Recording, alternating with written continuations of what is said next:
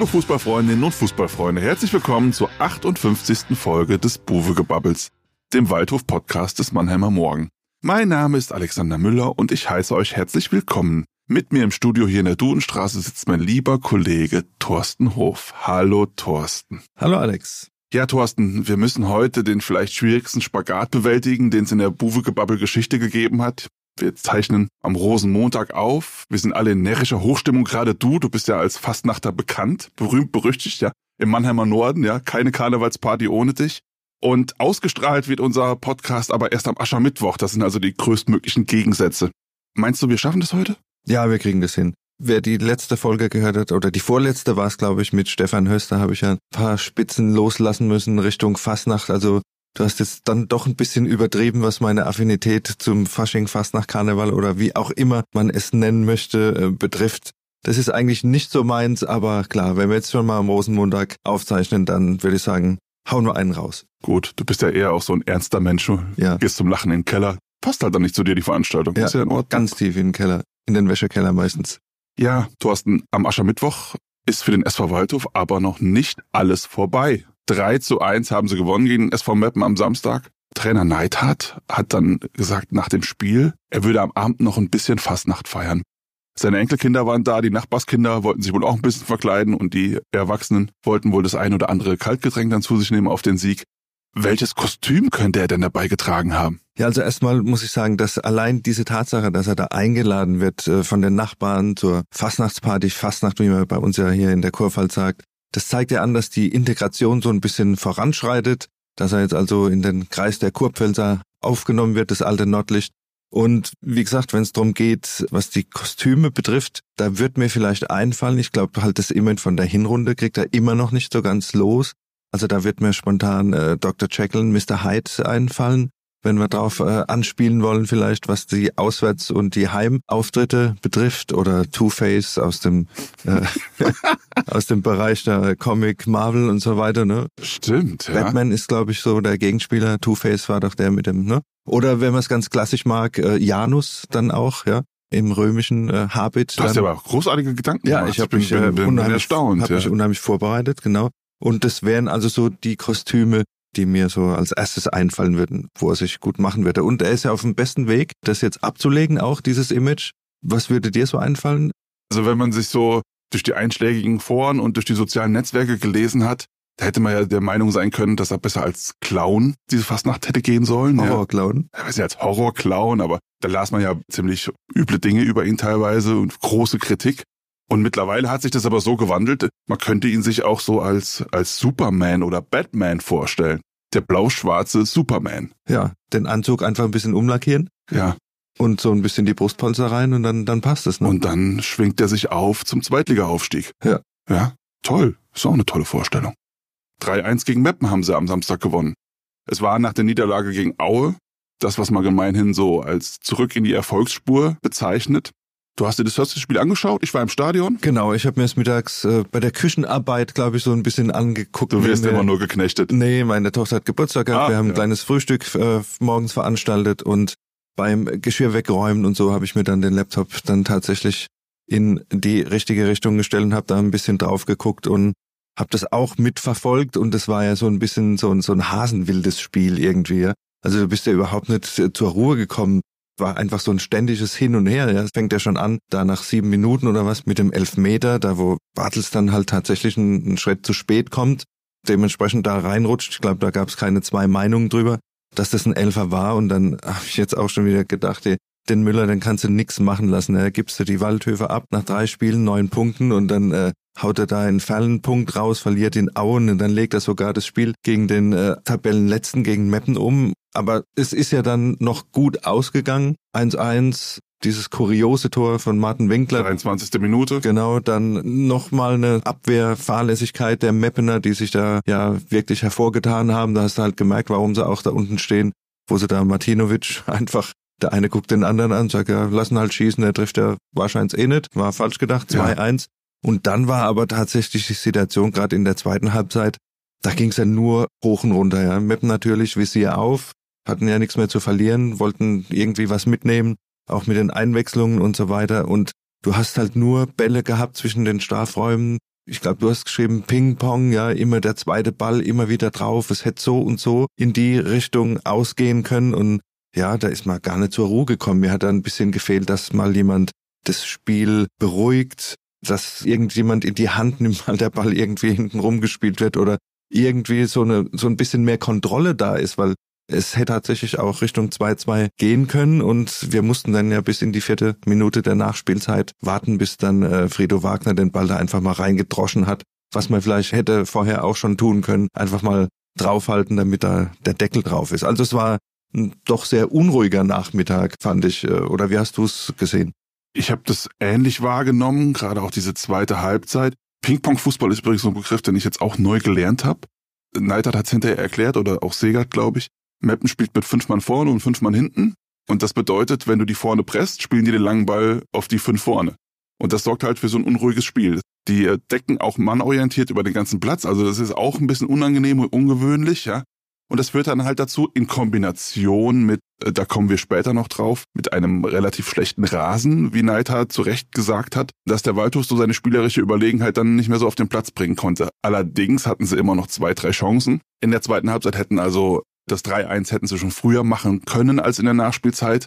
Und man muss ehrlicherweise sagen, bis auf so einen verunglückten Weitschuss von dem Hemmlein, der sich fast hinten reingesenkt hätte, aus dem Spiel heraus war dann Meppen auch ohne Chance und ziemlich harmlos. Also der Sieg war natürlich hoch verdient. Ja, aber wie gesagt, wenn Ping-Pong das taktische Konzept ist, war Flipper-Fußball das, was dabei rausgekommen ist, weil es sind nur die Bälle rumgesprungen und da kann dir natürlich mal einer durchrutschen und in den Strafraum flutschen und dann stehst du halt blöd da und dann, äh, wie gesagt, die Punkte hätten wehgetan, wenn da was liegen geblieben wäre. Auf jeden Fall. Was man vielleicht in, in dem Zusammenhang auch noch zweite Halbzeit einfügen muss ähm, oder sollte, ist das Thema Einwechselspieler. Nach einer Stunde äh, wurde dreimal gewechselt. Bis auf Martinovic wurde die komplette Offensive runtergenommen. Also Lebo, Winkler und Sohm sind runter. Unter anderem Pledel und Cateruel rein. Und besser wurde es danach wieder mal nicht. Also vor allem Cateruel Neidhardt hat hinterher gesagt, der Junge ist vom Ehrgeiz zerfressen, aber er bringt es halt nicht auf die Platte jetzt im Moment. Das ist schon, man hat auch gemerkt bei einigen verunglückten Aktionen und Fehlpässen und so, es gibt mittlerweile auch bei den Fans so ein Raunen, wenn da mal was schief geht. Und was sagt dann der Trainer? Der Junge braucht ein Erfolgserlebnis. Wir müssen uns, er braucht, wir brauchen Geduld mit ihm und irgendwann wird er zünden. Aber die Frage ist halt, Wann wird er zünden? Das war ja genau der Punkt, den wir nach dem Feldspiel, glaube ich, auch schon angesprochen äh, haben. Oder auch in Auer war es ja ähnlich, dass die Einwechslungen nicht gezündet haben. Ich habe dir, glaube ich, eine WhatsApp geschrieben ins Stadion. Der Keita Ruel hat für mich so ein bisschen den Sommer in der Offensive gemacht. Das war ein ähnliches Phänomen, dass jemand reinkommt und halt wirklich äh, relativ weit neben sich steht das ist in so einem Spiel, wenn man führt, äh, hat es jetzt keine großen Auswirkungen gehabt, aber wir müssen ja immer noch den Schritt weiter gucken und wenn der Waldhof weiter da oben dran bleiben will, dann wird er halt mal auch die Spiele gegen die direkte Konkurrenz, die halt ein höheres Niveau hat, da wird er punkten müssen und da wird es dann vielleicht auch drauf ankommen, ob du in den letzten 20 Minuten nochmal was zulegen kannst oder ob es dann der Gegner nicht tatsächlich ausnutzt, wenn das Niveau entsprechend sinkt. Also da ist es ganz dringend geboten, sage ich mal, die Jungs ein bisschen heranzuführen. Und du sagst ja, wenn der Trainer sagt, er braucht ein Erfolgserlebnis, die Spiele, die da kommen, um ihm die Zeit zu geben, ein Erfolgserlebnis zu haben, die werden jetzt weniger. Es geht jetzt halt dann doch langsam so ans Eingemachte und dann hast du halt einfach auch nicht mehr die Zeit, äh, Leute reinzubringen, damit die sich da ein bisschen Selbstvertrauen holen im Spiel, sondern die müssen dann halt auch äh, zünden demnächst. Selbstvertrauen ist auch so ein Thema bei Berghand Hass. War in Aue überhaupt nicht im Kader. Jetzt war er wieder im Spieltagskader, ist noch nicht mal eingewechselt worden. Ist das, was man so, oh, so klassischerweise ein Sorgenkind nennt. Hat also in der, in der Hinrunde immer äh, das Vertrauen bekommen, konnte es nicht zurückzahlen und jetzt ja, hast du doch Hoffnung, dass er in die Spur kommt diese Saison? Also meine letzte Hoffnung ist vielleicht das nächste Spiel in Dortmund oder gegen Dortmund 2 findet ja in Oberhausen statt, dass da einfach die Geschichten, die der Fußball schreibt, um mal wieder diese Floskel zu bemühen, einfach zündet, dass er gegen seinen Ex-Verein vielleicht irgendwie reinkommt und dann das Glück hat. Ich meine, er hat ja schon ein paar Szenen gehabt, wie bei Viktoria Köln, wo er eigentlich das Tor machen muss, wo dann auf der Linie geklärt wird und, und so Dinge, dass da vielleicht sich einfach nochmal was tut. Wir müssen ja auch dran denken, Berkan, das ist der Einzige, der im Moment einen Vertrag hat für nächstes Jahr in der Offensive. Da wäre es ja ganz gut, wenn er demnächst mal in die Spur kommt, dass man zumindest mal im nächsten Jahr dann einen Neuzugang hat. Ist aber ein bisschen dünn. Von dem er dann also wenn auch wenn was erwarten fragst. kann. Ja. Ja. Wenn wir da das Thema vielleicht schon ansprechen, Die Vertragssituation ist so, dass das im Moment der einzige ist, der für nächstes Jahr nochmal ein Arbeitspapier hat beim Waldhof. Hast du schon mal was gehört, ob im Frühjahr jetzt äh, die, die Gespräche laufen, ob man mit Leuten wie Le Beau schon zum Beispiel frühzeitig sich an den Tisch setzt und mal abklopft und auslotet, äh, wie es aussieht. Das Problem ist jetzt natürlich, wie es dann öfter mal auftritt, dass der Waldhof oben dran ist, dass Relegation passieren kann, dass ein Aufstieg auch noch in Reichweite ist und dass dann immer wieder dieses Argument kommt, ja, wir wissen ja nicht, wo wir spielen, wir warten jetzt erstmal ab, kommt von Spielerseite, kommt von Vereinsseite, aber sich einfach mal hinzusetzen und grundsätzliche Bereitschaft oder das, das Wollen, äh, mit jemand weiterzuarbeiten, das müsste jetzt ja in diesen Monaten eigentlich äh, passieren.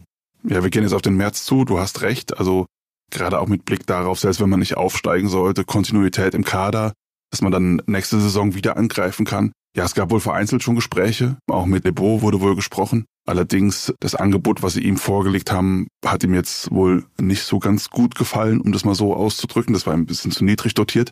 Er hat wohl auch aus der Ära Kiens, wie man so hört, einen Vertrag, der jetzt äh, nicht so besonders üppig ist. Ja, also er ist jetzt in Form, er ist jetzt fit. Ich meine, der kann sich natürlich jetzt ins Schaufenster spielen. Also wenn der jetzt in der Rückrunde weiterhin die Leistungen zeigt, die er bisher in diesem Jahr äh, abgerufen hat, gibt's da garantiert auch noch andere Interessenten. Links und rechts des Rheins, kann man sagen, ja. Und ich bin da ganz bei dir. Ich finde, das ist jetzt zumindest mit diesen Leistungsträgern, zum Beispiel Martinovic, Lebo, das sind so welche, die, wo man jetzt einfach sagen muss, komm, wir setzen uns jetzt an den Tisch und wir, wir bilden jetzt schon mal das Gerüst für die kommende Saison, Liga unabhängig da jetzt zu warten bis äh, Ende Mai, Anfang Juni, bis man weiß, äh, in welcher Liga man spielt, ich glaube, das ist am Ende ein bisschen kontraproduktiv. Namen, den ich da auch noch einbringen wollte, wäre zum Beispiel Martin Winkler, der jetzt auch am Samstag wieder gezeigt hat, wie wertvoll er für den Waldhof sein kann, also was der Junge an Tempo hat, was er einfach auch Zug in den Strafraum hat.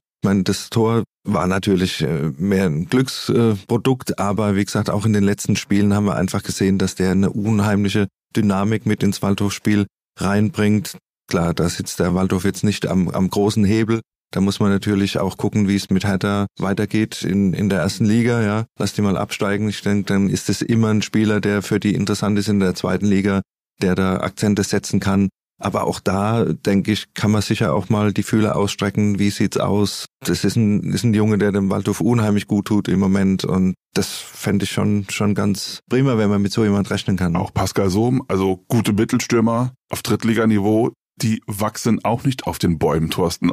Der hat sich jetzt auch reingefuchst hier beim Waldhof und ich finde auch, mit dem muss man jetzt auch verlängern. Ganz, das ist ganz klar. Also es sind jetzt so ein paar Baustellen, die der Sportchef Tim Schork äh, in den nächsten Wochen und Monaten angehen und am besten schließen muss. Und da sollte er vielleicht die Dynamik an den Tisch bringen, wie es ein Martin Winkler auf dem Feld tut. Im linken Flügel, ganz genau. Ja, wir haben es eben schon angeschnitten. Es läuft, wenn man aufs Kalenderjahr guckt, 2023 gut für den SV Waldhof, wenn man diese Niederlage in Aue jetzt mal ein bisschen ausklammert.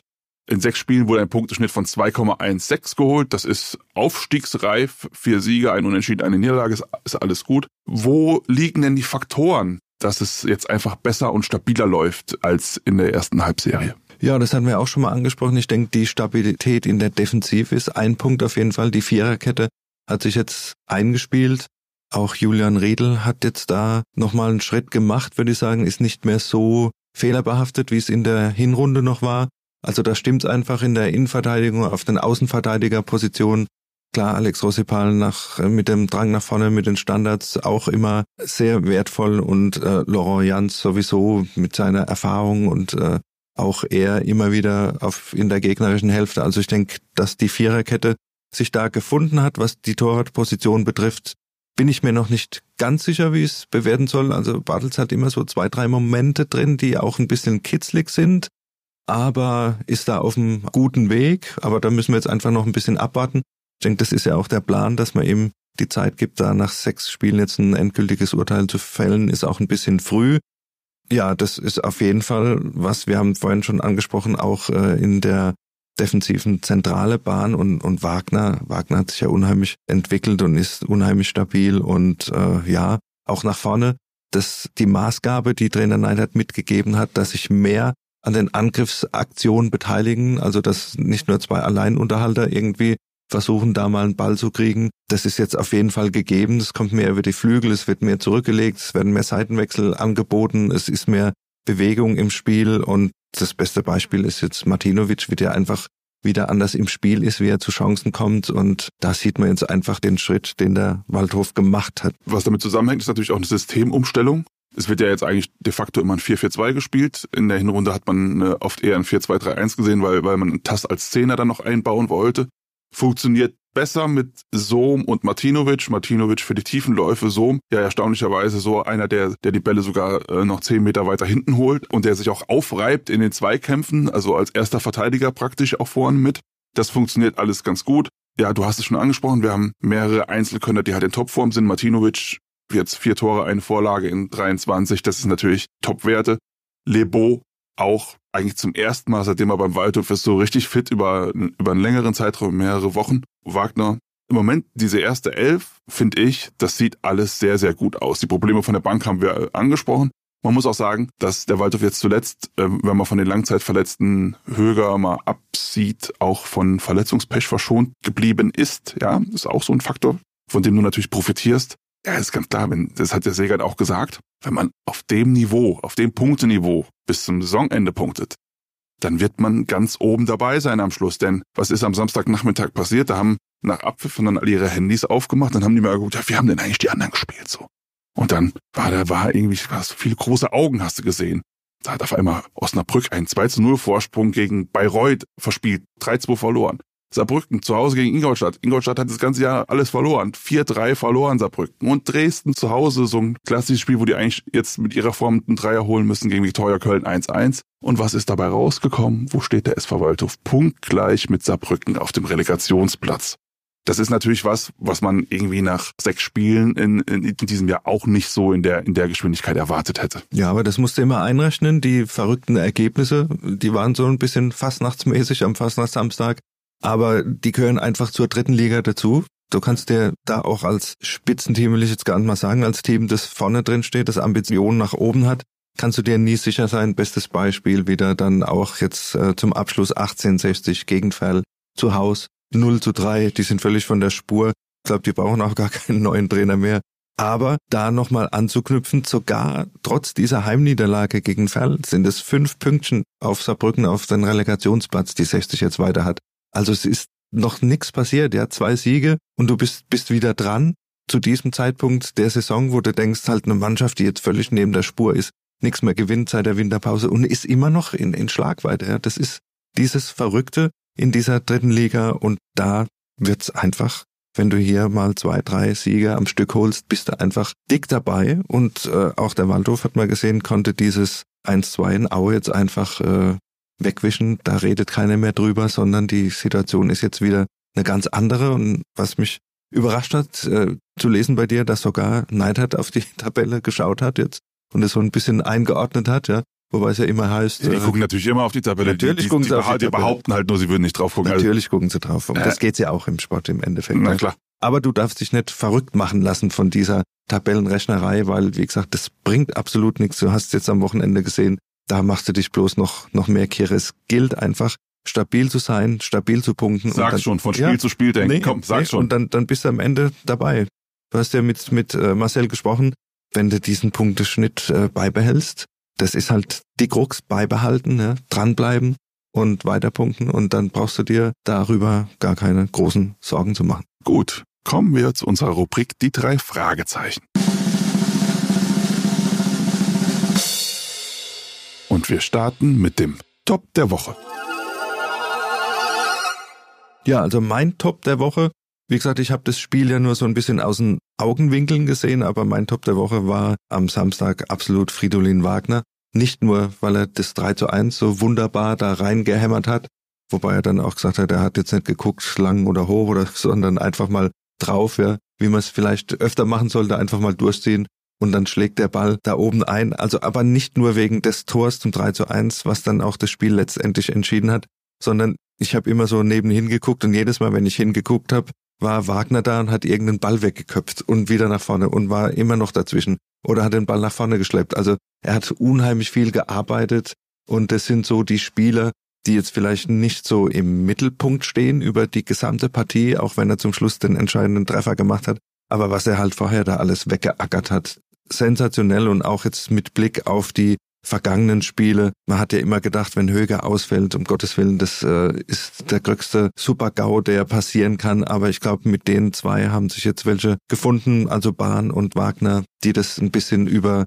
die Zweierkonstellation dann auch auffangen können. Also wäre für mich der, der Top der Woche. Ganz kurz zu dem 3-1 noch. Der Schuss aufs Tor in den Winkel war natürlich traumhaft, aber der macht natürlich vorher auch einen 70-Meter-Sprint. Also der leitet den Konter ein, sprintet dann nach vorne und hämmert ihn dann rein. Also das, das war ja so ein bisschen wie der junge Lothar Matthäus. Also kann man, kann man ja fast sagen, also wie, wie das Tor aussah. Ja, Bledel die Vorarbeit. Das war übrigens die Einwechslung, die noch ein bisschen gezündet hat, äh, an der Torvorbereitung da mit beteiligt war und äh, schön nochmal rübergelegt. Wagners Stellenwert kann man auch anhand der Leistungsdaten ziemlich einfach ablesen. Habe ich mir mal angeschaut. Im alten Jahr hat er nur zwei Spiele über 90 Minuten gemacht und ähm, in diesem Jahr alle alle sechs über 90 Minuten. Also er ist vom Ergänzungs- zum Führungsspieler geworden innerhalb von ein paar Monaten. Das ist schon eine sehr erstaunliche Entwicklung.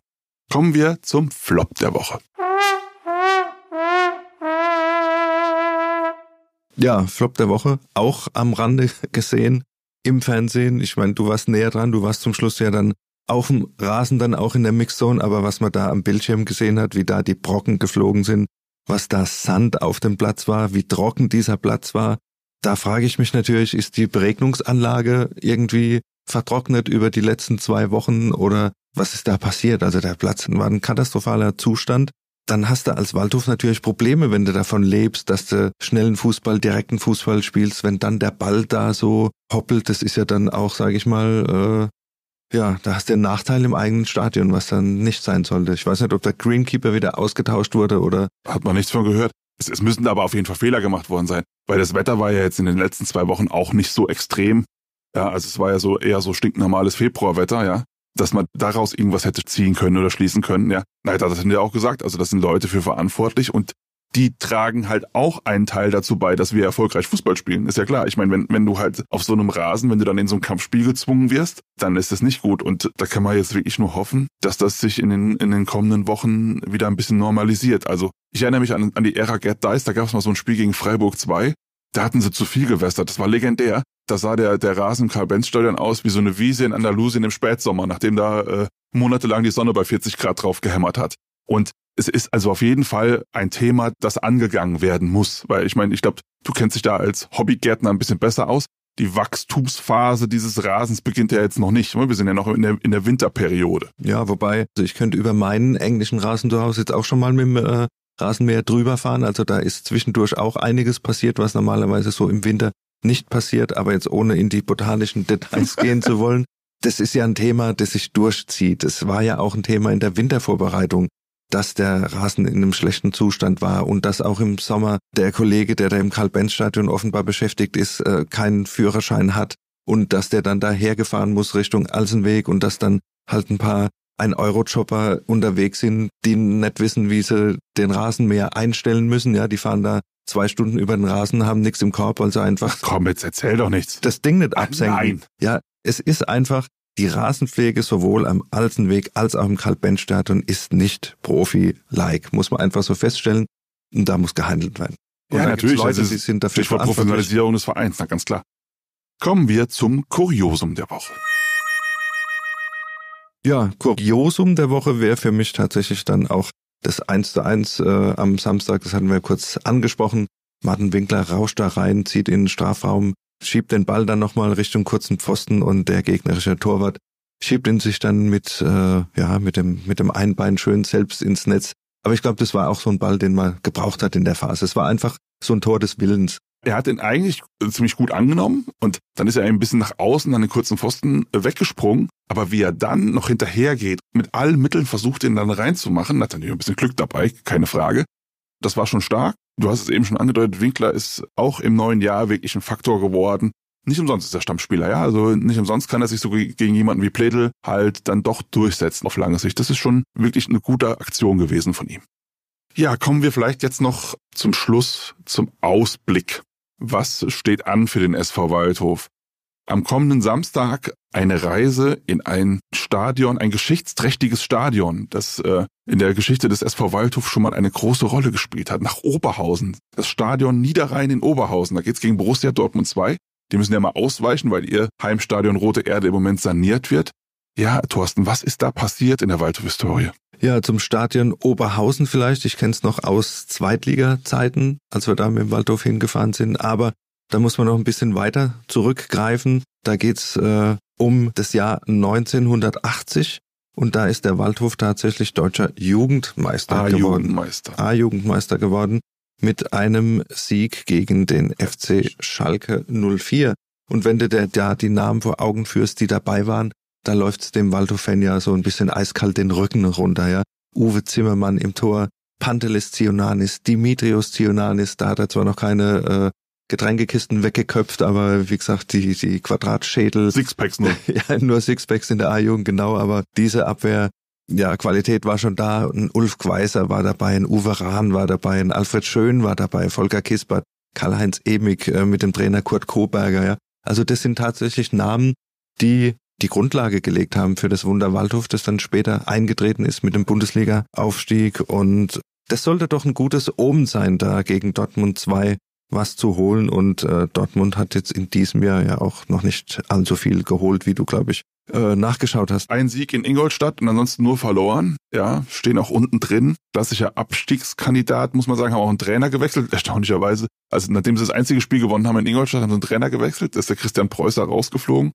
Und ist jetzt Jan Zimmermann, war ja ein halbes Jahr bei Hannover 96 in der zweiten Liga. Ja, es ist ein Spiel, auch mit Blick auf das Stadion. Man kann davon ausgehen, da in Oberhausen, Heimfans hat Dortmund zwei ohnehin wenige. Da fahren dann vielleicht äh, 500 Waldhöfer mit. Also es wird eher vom Flair her tatsächlich so ein bisschen Regionalligamäßig werden. Man weiß auch nicht, in welchem Zustand der Platz da ist. Also es wird da auch wieder viel auf Mentalität ankommen und Willen und man muss dranbleiben und um die Floskel zu bedienen, den Kampf annehmen. Absolut einfach was mitbringen. Am besten ein Dreier, weil die Woche drauf steht dann das große Spiel gegen SV Elversberg an. Und damit es ein großes Spiel wird, wäre eigentlich schon ganz hilfreich, wenn man da tatsächlich von Dortmund 2 was mitbringt. Am besten einen Sieg, weil dann wird's nochmal richtig interessant gegen die Saarländer. Und da bin ich auch schon gespannt auf dieses Spiel, weil diese Mannschaft jetzt einfach nochmal live zu sehen, da freue ich mich drauf und äh, Das hört sich ja an, als wenn Real Madrid oder der FC Barcelona hier in, in, ins Kalbens-Stadion kommt. wenn du einfach die Statistiken ein bisschen anschaust, stimmt. was Elversberg bisher geholt hat, ist es einfach äh, das Manchester City Oh Gott. der dritten Liga. Jetzt mal ohne Spaß 15 von 18 möglichen Punkten jetzt schon wieder im, im neuen Fußballjahr. Der Vorsprung ist ja immens, ja, die 17 Punkte Vorsprung 17. haben die auf Waldhof. 17 Punkte auf dem Waldhof, die müssten jetzt ja eigentlich alles verlieren und äh, werden wahrscheinlich dann immer noch aufsteigen irgendwie, weil die Konkurrenz nicht hinkriegt. Also die Mannschaft einfach nochmal zu sehen, was den, den Zauber dieser Mannschaft ausmacht, das wird mich dann jetzt nochmal, Zauber und Elversberg in einem Satz. Also du redest dich gerade um Kopf und Kragen, aber ja, es ist Ja. ja, ein, ein absolutes Fußballmärchen, was da passiert, ja. Ja. Äh, Steigen aus der Regionalliga auf und marschieren nicht nur durch, sondern dominieren diese Liga. Ja. Das ist ja ohne die großen Neuverpflichtungen halt praktisch mit, mit, mit der leicht, mit Kevin Coffey zum Beispiel. leicht veränderten Regionalligatruppe. Ja, es ist, ist verrückt. Kevin Coffey. 37 ist er, glaube ich. Ne? Ja, ich bin, bin mal gespannt, ob er, ich glaube, er hat in seiner Waldhofzeit ein Tor im Kalb-Benz-Stadion geschossen, ob er das jetzt dann irgendwie wiederholt dann an diesem Montagabend.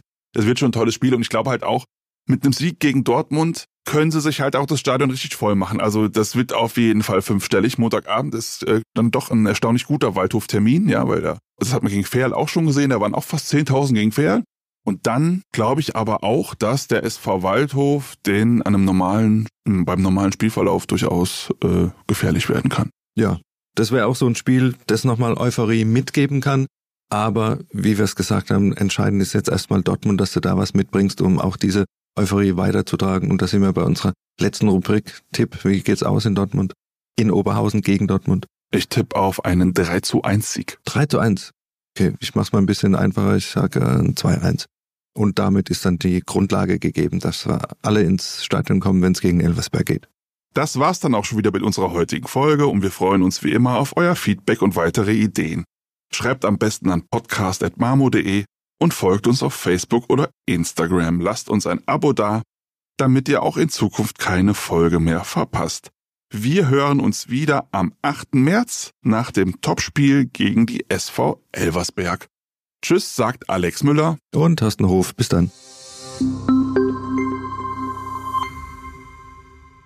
Ein Podcast des Mannheimer Morgen.